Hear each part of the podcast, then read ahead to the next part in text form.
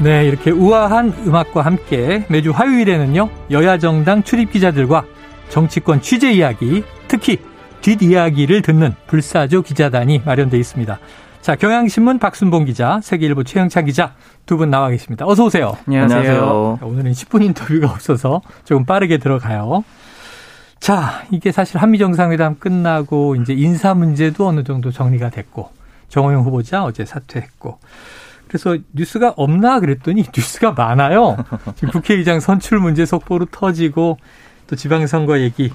자, 박 기자님. 그동안 버티고 버티던 정호영 후보자 지명 43일 만인 어제 밤늦게 물러났고 자진 사퇴 형식이지만 흔히 우리가 추정컨대 사실상은 경질 아니냐. 인사권자의 뜻이 담겨 있는 거 아니냐. 맞습니까? 네. 이제 저도 어젯밤에 또 당직이어가지고 하필 하필 정호영 후보자가 네. 입장문을 내는 거를 실시간으로 봤는데 아이고. 기사를 바로 썼거든요. 기사를 음. 쓸때 이제 경질이란 표현을 넣을 때 사실상을 뺄까 이런 고민도 좀 많이 했어요. 아. 왜냐면 이제 완벽한 좀 경질이다 이런 네네. 판단이 좀 들었기 때문인데 일단 이렇게 보고 있는 이유는 기본적으로는 흐름을 좀 짚어보면은 예. 저희가 이제 방송에서도 쭉 얘기했었는데 흐름을 짚어보면 알 수가 있는데요. 일단은 당선인 시절부터 윤석열 음. 대통령이 당선인 시절부터 계속해서 당내나 아니면 대통령실에서는 정호영 후보자가 물러나야 된다라는 얘기를 얘기들이 있다 네. 이렇게 좀 전해드렸었고 그리고 실제로 정호영 후보자한테 대통령실 관계자들이 많이 좀 자진 사퇴를 해달라는 그런 어, 내용을 많이 요구를? 전달을 했었어요. 그런데 정 후보자 본인이 버텼고 어. 그리고 결정적으로 본인만 버텨서 되는 게 아니고 윤석열 대통령도 후보자 본인이 결단하지 않으면은 음. 자신도 내치지는 않겠다 이런 정도의 기류였기 네. 때문에 지켜보겠다 이런 얘기 나왔었죠. 네, 그래서 이제 한 40여일간 43일 정도가 끌어지게 된 건데 네. 결국 결정타는 기류가 결정적으로 바뀌게 된 거는 이제 그 한덕수 국무총리가 국회에서 인준이 되면서 네. 윤석열 대통령으로서도 좀 더 이상 버티기가 좀 어려웠을 것이다 이런 음. 얘기들이 많고 그리고 실제로 인준 이후에 기류가 굉장히 강해졌고 어제 국민의힘의 이 권성동 원내대표의 발언 같은 걸 보면은 당내에서 길을 열어주는 그런 그림이거든요. 네. 그러니까 정호영 후보자의 자진 사퇴 쪽으로 길을 열어주고 그리고 윤석열 대통령이 직접 언급은 하지 않지만 네. 어쨌든 이렇게 물러나게 되는 그런 그림이었고요. 그리고 이제 요런 측면이 있어요. 이제 예전에 눈치 싸움이다 요런 얘기를 좀 말씀을 드렸었는데 음. 이제 민주당 입장에서는 최대한 발목 잡기 프레임에 안 걸리면서 견제를 해야 되는 거고 음. 윤석열 대통령 입장에서는 최대한 강행하지 않는 것처럼 하면서 내각 구성을 마무리를 해야 되는 네. 거잖아요. 결국 이제 하나씩 주고받고 주고받고 이런 그림인데 한덕수 총리를 받았기 때문에 예. 정호영 후보자를 강행시키는 건 굉장히 음. 무리한 음. 그림이었을 겁니다. 네, 줘야 하는 상황이었다. 네. 그리고 또 마지막으로 하나만 좀 짚어보면 이제 사전에 교류는 충분히 있었던 걸로 보입니다. 음. 당이나 윤석열 대통령이나 이제 정호영 후보자 간 사이에요. 왜냐하면 이제 정 후보자의 입장문을 보면은 한 70% 정도의 내용이 다 자신에게 제기된 의혹을 반박하는 내용이에요. 어. 그러니까 처음에 이제 사퇴하겠다는 입장을 내놓고 나머지는 음. 의혹에 대한 다 반박인데 오늘 권성동 원내대표 발언 보면은 이제 그 논평도 그렇고요. 국민의힘의 전체적인 기조는 분명히 뭐 불법으로 들어갔거나 부당행위가 팩트로 나타난 건 음. 없다. 다만 국민 정서상 물러난 거다. 그러니까 네. 일종의 명예를 지켜주는 그런 그림으로 계속 만들고 있거든요. 음. 그러니까 이런 얘기들은 상당히 주고받았을 걸로 보입니다. 그래요. 결국 이제 윤석열 대통령 출근길에 기자 질문에 시간이 좀 필요하다. 이런 또 완곡한 표현도 등장을 하고 해서 말씀하신 대로 좀 퇴로를 열어주는데 본인이 결단하는 데 시간이 필요한가 보다 이런 생각을 했었죠. 자, 최 기자님, 네. 민주당 입장에서 지금 인사청문회 한 방 없었다, 민주당이 완패다, 심지어 이런 얘기도 있어요. 마지막에 정호영 후보자의 낙마, 이게 끝으로 나오긴 했습니다만, 민주당 내에서는 오히려 좀 더 버텨주길 바라는 분위기도 있었다, 이렇게 들리는데, 이게 이제 곧 다가오는 지방선거 때문 아니겠습니까? 뭐, 그런 면이 없지 않아 있고, 어, 윤석열 대통령이 불통과 독선과 오만이다, 이렇게 많이 강조를 해왔기 때문에, 민주당 음. 입장에서는. 그래서 어, 한덕수 국무총리는 비록 우리가 가결시켰지만 정호영 후보자를 설마 정말 설마 강행을 하나? 어, 임명 강행하나? 네, 왜냐하면 여의도 기존 문법대로 했으면 진작에 물러났어야 되는데 네. 계속 버텼잖아요. 그리고 대통령도 직접 임명을 하고 싶어 했고 어찌됐든 아마 주변에서 굉장히 설득 끝에 결국 그렇게 결정이 된 것 같은데 음. 뭐그 점에 있어서 일단 변수로 작용하지 않고 상수로 작용했기 때문에 네. 좀 아쉬운 감은 없지 않았는데 이것도 많이 늦었다. 늦었다. 진작 내려갔어야 할 사람인데 왜 지금까지 버틴 게 국민을 뭘로 보는 거냐. 뭐 이런 식의 비판이 나오고 네. 있습니다. 그래서 민주당은 이제 만시지탄 이렇게 이제 이야기를 한 거고요. 자, 어찌 보면 윤석열 대통령 당선인 시절부터 대통령 취임한 이후 지금까지 좀 본인의 의지를 강하게 밀어붙이는 게 있어요. 인사 스타일은 그렇다. 그런데 또 어떤 면에서는 야당에 대해서 이제 협치하기도 하고 네. 국회 시정연설 때는 상당히 좀 이렇게 고개를 낮추는 그렇죠. 모습도 네. 보이고 일종의 이제 강원 전략이다 이런 표현이 등장을 하는데 오늘 하반기 신임 국회의장이 김진표 의장이 사실상 확정됐습니다. 전국에 어떤 영향 줄 걸로 보세요? 지금 이제 민주당에서 사실 선출을 한 거죠. 그리고 그렇죠. 이 문제는 원구성 협상하고 연결이 돼 있는 건데 그렇죠. 이제 원구성 협상을 해야지 최종적으로 여야 간에 합의해서 국회의장을 선출할 수가 있는 거죠. 근데 이제 말씀하신 대로 강원 전략이 있는데 어떤 이슈는 강하게 나가고 음. 어떤 이슈는 부드럽게 나가는 거란 말이에요. 음.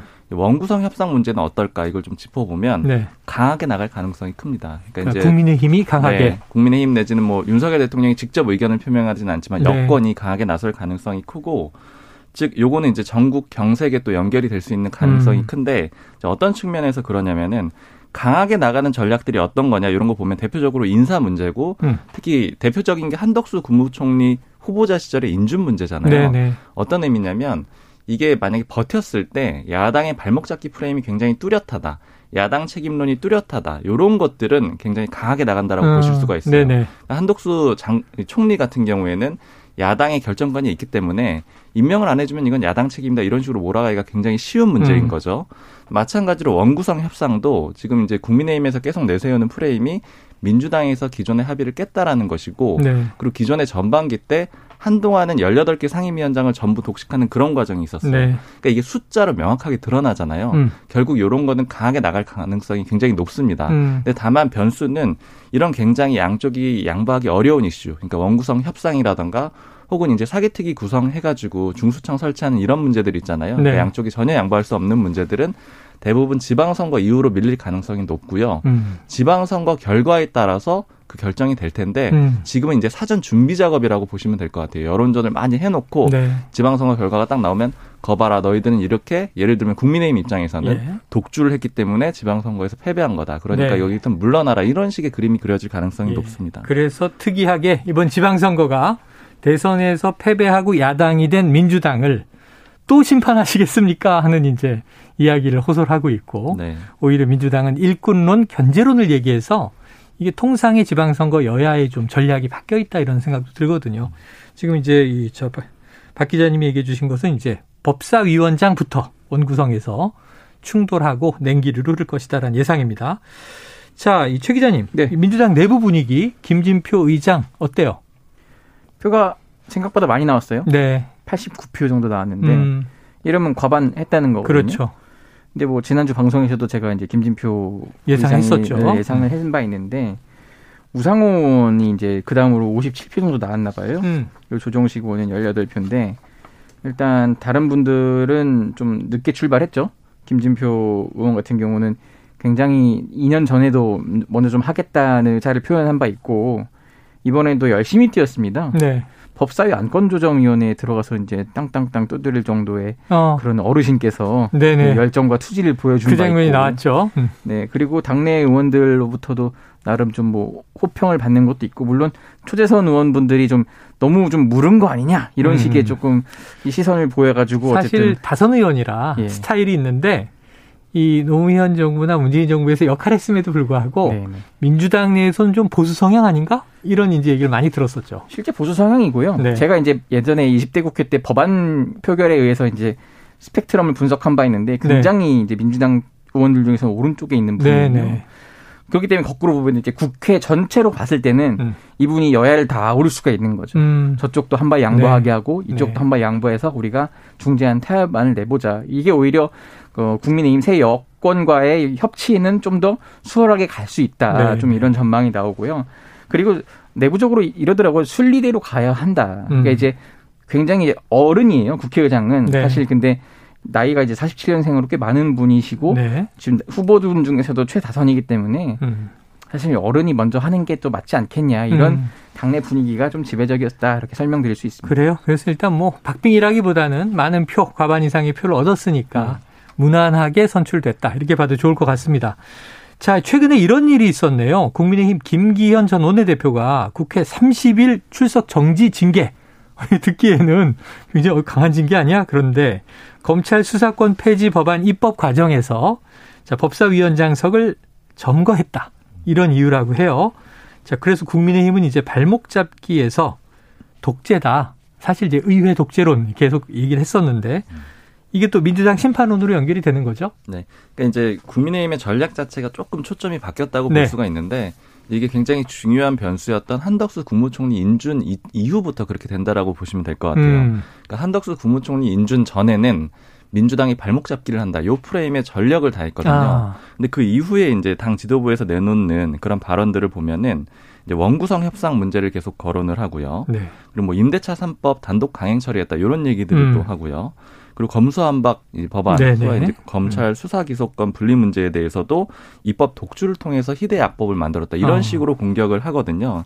그러니까 이 얘기는 뭐냐면은 한덕수 총리를 인준을 해줬기 때문에 발목 잡기 프레임을 계속 쓰기는 음. 명분이 좀 약한 거예요. 그렇죠? 그 명분이 어. 빠졌기 때문에 대신에 민주당이 독주를 하고 있다. 즉 타겟을 좀 바꿔가지고 의석이 또 많다. 이런 점을 계속 부각시키는 그런 전략으로 바꾸고 있는 거고요. 네. 지금 국민의힘 내부에서는 사실은 이 원구성 협상 문제도 예전에 총리 인준 문제랑 좀 비슷하게 바라보고 있어요. 그러니까 총리 음. 인준 문제 같은 경우에는 총리 인준 안 해주면 그럼 민주당은 지방선거에서 대표할 것이다. 그리고 반면에 인준을 해주면 우리는 구성이 되니까 좋다. 이런 식의 전략이었거든요. 음. 원구성 문제에서도 이 국민의힘 내부에서는 국회의장까지는 당연히 이제 거론을 하지 않고 법사위원장은 줘라. 이런 네. 얘기거든요. 법사위원장만 주라. 이런 얘기인데 그걸 안 하게 될 경우에는 총선까지 연결이 될 것이다 이것이 음. 왜냐하면 한 2년 정도의 기간이 또 흐르게 그렇죠. 되잖아요. 그러니까 총선에서도 압승을 하는 그런 그림이 될 것이다 이렇게 수도권 당협위원장 몇 명이랑 얘기를 해봤더니 이런 얘기들을 하더라고요. 어. 그러니까 전략이 비슷합니다. 민주당이 강하게 나오면은 그러면 그걸로 인해서 심판론, 그러니까 야당 심판론이 불 수가 있는 거고 그리고 그렇게 나오지 않고 법사위원장을 주면 이제 그 권한을 갖게 되니까 네네. 좋은 거고 이런 식의 전략입니다. 야 지금 박순봉 기자님의 해석을 들으면서 보통 여당이 수세고 수성을 하고 야당이 막 공격수 역할을 하는데 지금 양상이 총선까지 언급한 걸 보면 상당히 여유 있게 지방선거 이기고 총선에서도 다수 의석을 뺏어온다. 좀 중장기 전략을 가지고 여당은 여유 있게 공세를 막 펴는 것 같고요. 네. 스매싱을 막 때리는 것 같고 지금 야당의 상황은 좀 많이 다릅니다. 바로 다음 주제가 그건데 지금 더불어민주당이 이번 그 지방선거 전략이 살려달라. 읍소 전략이에요. 오늘 당장 박지원 공동 비대위원장의 대국민 사과가 나왔는데 육성으로 듣고 오겠습니다. 100번이고 1000번이고 더 사과드리겠습니다. 염치 없습니다. 그렇지만 한 번만 더 부탁드립니다. 저를, 저 박지원을 믿어 주십시오. 우리 편의 큰 잘못은 감싸고 상대편의 작은 잘못은 비난하는 이 잘못된 정치 문화 바꾸겠습니다. 민주당을 팬덤 정당이 아니라 대중 정당으로 만들겠습니다. 다른 의견을 내부 총질이라 비난하는 세력에 굴복해선 안 됩니다. 다양한 의견을 포용하는 민주당이 되어야 제대로 개혁하고 온전히 혁신할 수 있습니다. 네, 많이 잘못했고 염치 없지만 한 번만 더 부탁드린다. 다른 의견을 내부 총질이라 비난하는 세력에 굴복해서는 안 된다. 팬덤 정치를 비판했고요. 대중정당으로 거듭나겠다고 호소를 했습니다. 사과문의 배경, 오늘 이 사과가 네. 어제 공지에는 없었다고 하니까 없었죠. 이 배경에 대해서 좀 취재된 뒷얘기가 있어요? 어, 이게 뭐 막 거창한 뒷얘기는 아니고 음. 오늘 일정을 다 취소하자 네. 기자회견을 해야겠다 이렇게 좀 마음을 먹었다고 하더라고요. 네네. 그래서 지도부에 이제 뭐 협의됐다기보다는 어. 일방적으로 얘기를 했죠. 내일, 내일 이런 기자회견을 하겠습니다. 어. 근데 이제 실상은 공동 비대위원장이긴 한데 음. 실제 의사봉은 박지원 위원장이 갖고 있어요. 네. 당 비공개 회의 때 보면은 네. 박지원 위원장이 더 윤호중 비대위원장보다 상석에 앉아요. 비중 있게. 네, 음. 그 정도로 지금 실제 당 대표다 이렇게 보시면 음. 되고 그렇기 때문에 당 대표가 나서 기자회견 한 거다 이렇게 이해를 하시면 되는데 그러니까 현장을 다녀보잖아요. 네. 그러면 알 거예요. 이제 그리고 이분이 이번만 다녀본 게 아니라 대선 때도 막판에 유실 다녀봤어요. 음. 다녀보면은 그때와 지금과 확연히 다른 분위기를 바로 이제 체감을 할 거거든요. 아. 그렇기 때문에 아 이거 도저히 안 된다. 그리고 상식적으로 지금 이 당이 네네. 이해할 수 없는 일들이 계속 나오잖아요. 예, 뭐 예. 박완주 원성 비라든지 음. 최강욱 의원 건이라든지 그런데 오히려 이런 거를 들춰내고 더 그걸 이제 치료를 하려고 했더니 오히려 음. 왜 내부 총질하냐 이런 비난이 오니까 지지층 비난이거나 예. 내부의 비난이겠죠. 네, 그것 때문에 본인이 도저히 이걸 지금 이해할 수 없는 상태인 네네. 것 같아요. 그렇기 때문에 이거는 한번 짚고 넘어가야 된다. 특히 지금 이 팬덤 정치가 과잉 되면은 이 당을 오히려 좀 먹고 썩어 문드러지게 할 수도 있다는 음. 지금 불안감과 위기감이 있는 것 같아요. 근데 문제는 사과를 하자마자 네. 당 대변인이 네네. 네. 개인 자격으로 한 사과다. 당의 공식 입장 아니다 이렇게 선을 그었어요. 그 이제 그 아마 좀 스텝이 좀 말이 좀 꼬였다고 저는 뒤늦게 다시 들었는데 그분도 그러면 안 되죠 사실. 음. 예, 지금 엄연히 당 대표 신분이고 예. 오늘 뭐 혼자 서긴 했지만은 어쨌든 당 당 대표 지금 비상 비상대책위원장 비서실장인 장철민 의원도 있었고 이제 네. 뭐 정부조정실장도 있고 다 같이 나왔어요. 음. 어쨌든 그런 식으로 해서 그 한 시간 뒤에는 또 이제 김동연 김 경기지사 후보가 사과가 또 나왔어요. 예, 결은 다르지만 민주당 정치 혁신을 해야 한다 같은 네, 네. 얘기를 했거든요. 그럼 정말 절박하고 절실하게 느끼는 분들은 그렇게 한다는 거예요. 음. 그러니까 어떻게 다른 말로 표현하면 또 읍수 전략일 수도 있죠. 근데 네. 내부 총질 돌아오는 건 내부 총질이다 이거는 아, 저 친구 이제 6월 1일 지나면은 이 당에서 안 볼 사람이야. 이런 내부 분위기도 좀 없진 않다. 예. 이게 좀 있는 것 같아요. 자, 언급돼서 한 가지 더 해보죠. 자, 박비대 위원장이 뽑은 칼이, 자, 이른바 86그룹 용태론. 이건 뭐 이전에도 나왔던 얘기인데, 당쇄신안에 이 내용을 포함해서 이번 주에 발표하겠다. 자, 이게 당내에서 따라주겠습니까? 분위기는 어때요? 별로 그럴 분위기는 아닌 것 같아요. 그럴 분위기는 아니다. 네, 왜냐하면 제가 말씀드린 대로 아, 비대위도 그러니까 이미 좀 패배감이 짙어요. 음. 의원들 사이에서도 그렇고. 이미. 예. 그렇기 때문에 아, 어차피 이제 비대위가 비록 8월까지로 추인은 됐지만 네네. 6월 2일 날 지도부 총사퇴해야 되는 것 아닌가? 저는 이게 이제 어. 원구성도 변수로 봐요. 네네, 원구성도. 원내대표는 원내, 원내에서 뽑은 거니까 남아있어야 된다? 네. 예를 들어 13대 4가 됐으면 못 버티고 있거든요? 그럼 다 나가야 된다. 무슨 소리냐. 이런 음, 의원들도 음. 하나, 둘 지금 나오고 있는 상황이거든요. 어쨌든 굉장히 박지원 위원장으로서도 본인이 막 어찌 보면은 이제 남은 정치 인생 일주일일 수도 있어요. 그 어. 뒤에 어떻게 될지 모르니까. 음. 그 온갖 힘을 다 지금 남은 일주일 아, 동안 쏟아붓겠다. 쏟아붓는 거다. 네, 그거를 이제 선언하는 의미로 좀 보시면 되겠습니다. 야, 당 출입 기자인데 네. 지금 분위기가 좀 암울해요. 네. 저는 사실 이게 뭐 네. 취재한 건 아니지만 어. 박지원 비대위원장 기자회견 내용을 보면서 좀 네네. 인상적이었던 게. 음. 저 박지원을 믿어주십시오. 이런 표현이었거든요. 맞아요, 맞아요. 근데 이게 좀 구조적으로 일단 쉽지가 않은 것 같아요. 그러니까 음. 예를 들자면은 86 용태론 이런 거를 얘기를 했는데 이미 지금 지선 후보의 상당수가 86이잖아요. 네, 뭐 네, 일부가 그렇죠. 있잖아요. 뭐 그러니까 송영길 이제 서울시장 후보를 네. 비롯하여 네. 그 가능하지가 않고 음. 그러니까 용퇴를 시킬 수가 없는 거죠. 후보를 사퇴시켜야 되는 그런 구조가 아. 있어서 지방선거까지는 그게 어려울 거고. 네네. 구조적으로 어렵다. 그리고 지금 양당의 그러니까 당대표 격이라고 말씀을 해주셨으니까 양당의 대표가 젊은 대표가 지금 가까이 있는 모양이잖아요. 네. 근데 이준석 대표의 사례를 보면은 전당대회를 거쳤음에도 불구하고 당내 지분을 아직 충분히 확보하지 못했고요. 음. 당내 지분을 확보하는 과정에서 일종의 파업까지 하면서 굉장히 거칠게 아. 그런 당내 내분을 겪었잖아요. 대선 과정에서 우리가 봤죠. 네. 근데 박지원 위원장이 그런 식의 어떤 과정이 없고 그리고 당내 지지 세력이 없는 상황에서 믿어달라는 이 표현을 했을 때, 음. 그러니까 유권자들이 봤을 때는 박지원 위원장의 뜻에 따르더라도 네네. 저 사람이 과연 실제로 민주당을 그러면 그렇게 뭐 쇄신을 한다거나 움직일 방향 힘이 있는가 네네. 여기에 대해서는 좀 의문이 들지 않을까 이런 생각도 좀 그래서 들었습니다. 최 기자님이 되게 무서운 얘기를 했어요. 일주일 후에 선거 끝나면 안 볼 수도 있다. 근데 사실은 젊은 인재들을 외부에서 데려다가 대선 막판에 쓰고 또 지방선거에 쓰고 비대위원장으로 쓰고 하면 좋은 정치인으로 오랫동안 키워내야 되는 거 아니에요? 그러니까 그게 사실 맞는데 어 이런 얘기를 또 주변에서 하더라고요. 그래서 음. 기자 여러분들이 좀 지켜달라. 여러분들도 청년 아니냐. 어. 박지원 위원장 이렇게 소모만 되고 그냥 버려지게 할 거냐. 네네. 이런 식으로 얘기를 하길래 아, 그런, 그런 입장에서 이제 박지원 위원장이 스스로 감당해야 되는 부분도 어느 정도 있고요. 네. 좀 많이 어려운 상황에 처한 건 맞아요. 근데 너무 음.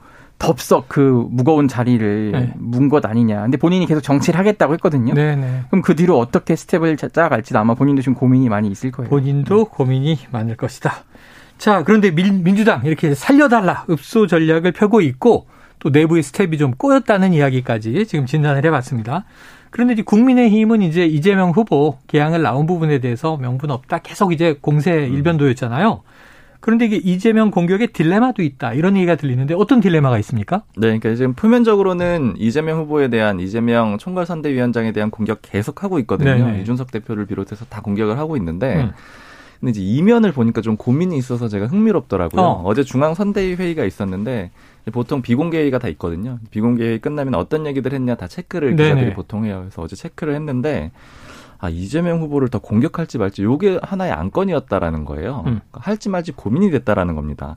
표면적으로는 너무 공격을 하고 있어가지고 제가 그럼 왜 그런 거냐, 왜 고민이 되냐 이렇게 물어봤더니 지금 국민의힘 내부적으로 지방선거 분위기가 상당히 괜찮다라고 보고 있어요. 네. 뭐 성비 사건이라든가 여러 가지 민주당의 어. 내부적인 어려움 악재. 때문에 더 여러 가지로 도움이 되고 있다라고 보고 있는데 이런 상황에서는 가장 중요한 게 민주당 지지층이 투표를 안 할 거라고 국민의힘에서도 보고 있거든요. 음. 그 사람들이 이탈하게 되면서 자연스럽게 우위를 점하게 되는데, 네. 근데 국민의힘이 나서서 이재명 후보를 그러니까 상징적인 인물이잖아요. 이제 제가 장수를 때리는 거다 이렇게도 어. 표현을 한 바가 있었는데 계속 때리게 되면은 투표장에 안 나오려고 했던, 그러니까 실망해서 안 나오려고 했던 민주당 지지층들이 아 이거 너무 심한 거 아니야? 이거 우리가 좀 지켜줘야. 돼. 뭐 이런 식으로 해서 아, 결집을 할수 네. 있지 않을까 이런 고민을 좀 했다라는 거예요. 정치 쉽지 않아요. 네, 근데 다만 지금 이게 어느 쪽이 좋을지, 그러니까 때리는 음. 게 좋을지, 명분이 없다고 계속 부각하는 게 좋을지 이게 좀 고민이 되다 보니까 그렇다고 놔둘 수는 없고. 네, 그래서 어제 결론을 못 내렸다고 합니다. 아. 그래서 일단 기존에 하는 그 방식대로 그대로 가고는 있는데 네네.